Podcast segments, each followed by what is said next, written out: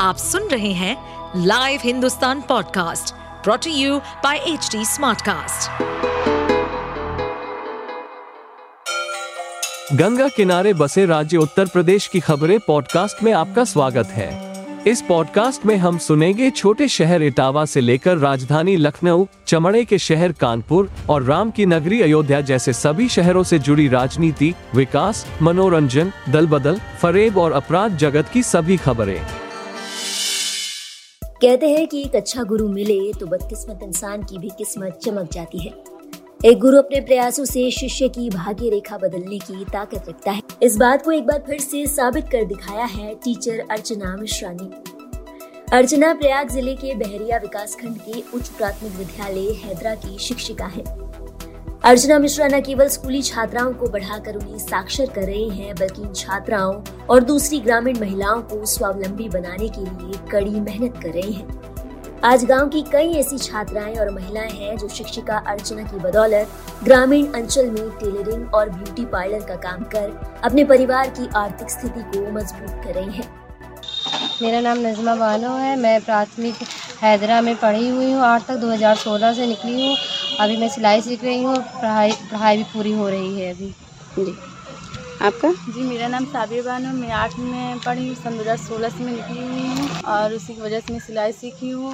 इसी से पढ़ रही हूँ उनकी वजह से मैं आज सब कुछ इसी मुकाम पे हूँ।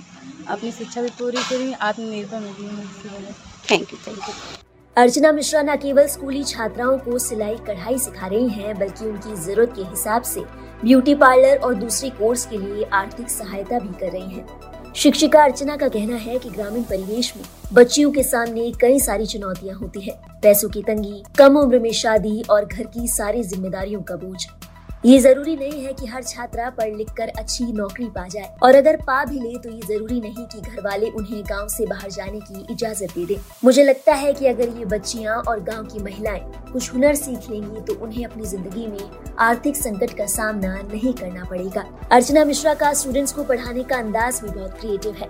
वो बच्चों के साथ अलग अलग एक्टिविटीज़ करती हैं ताकि बच्चे रटने की बजाय चीज़ों को समझे और उन्हें सीखे। गाँव में ऐसी कई छात्राएँ और महिलाएँ हैं जो अर्चना के कारण अपने पैरों पर खड़ी है और अपने परिवार को आर्थिक रूप से मदद कर रही हैं। लेकिन अर्चना मिश्रा का ये सफ़र आसान नहीं था।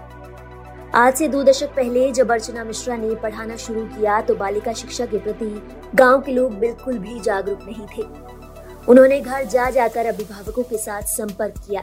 और बालिकाओं को स्कूल भेजने के लिए प्रेरित किया। इसके बाद अर्चना मिश्रा की मदद से कुछ छात्राओं ने जब अपने जीवन को बदल लिया तो गाँव वाले भी अर्चना से प्रभावित हुए बिना नहीं रह सके। आज गाँव के परिवार खुद अपनी बच्चियों के लिए अर्चना मिश्रा से संपर्क करते हैं। आप सुन रहे थे हमारे पॉडकास्ट उत्तर प्रदेश की खबरें। ऐसे ही अपराध जगत से जुड़ी, चुनौतियों से भरी राजनीति और विकास की खबरों जैसी अन्य जानकारी के लिए सुनते रहिए हमारे इस पॉडकास्ट को।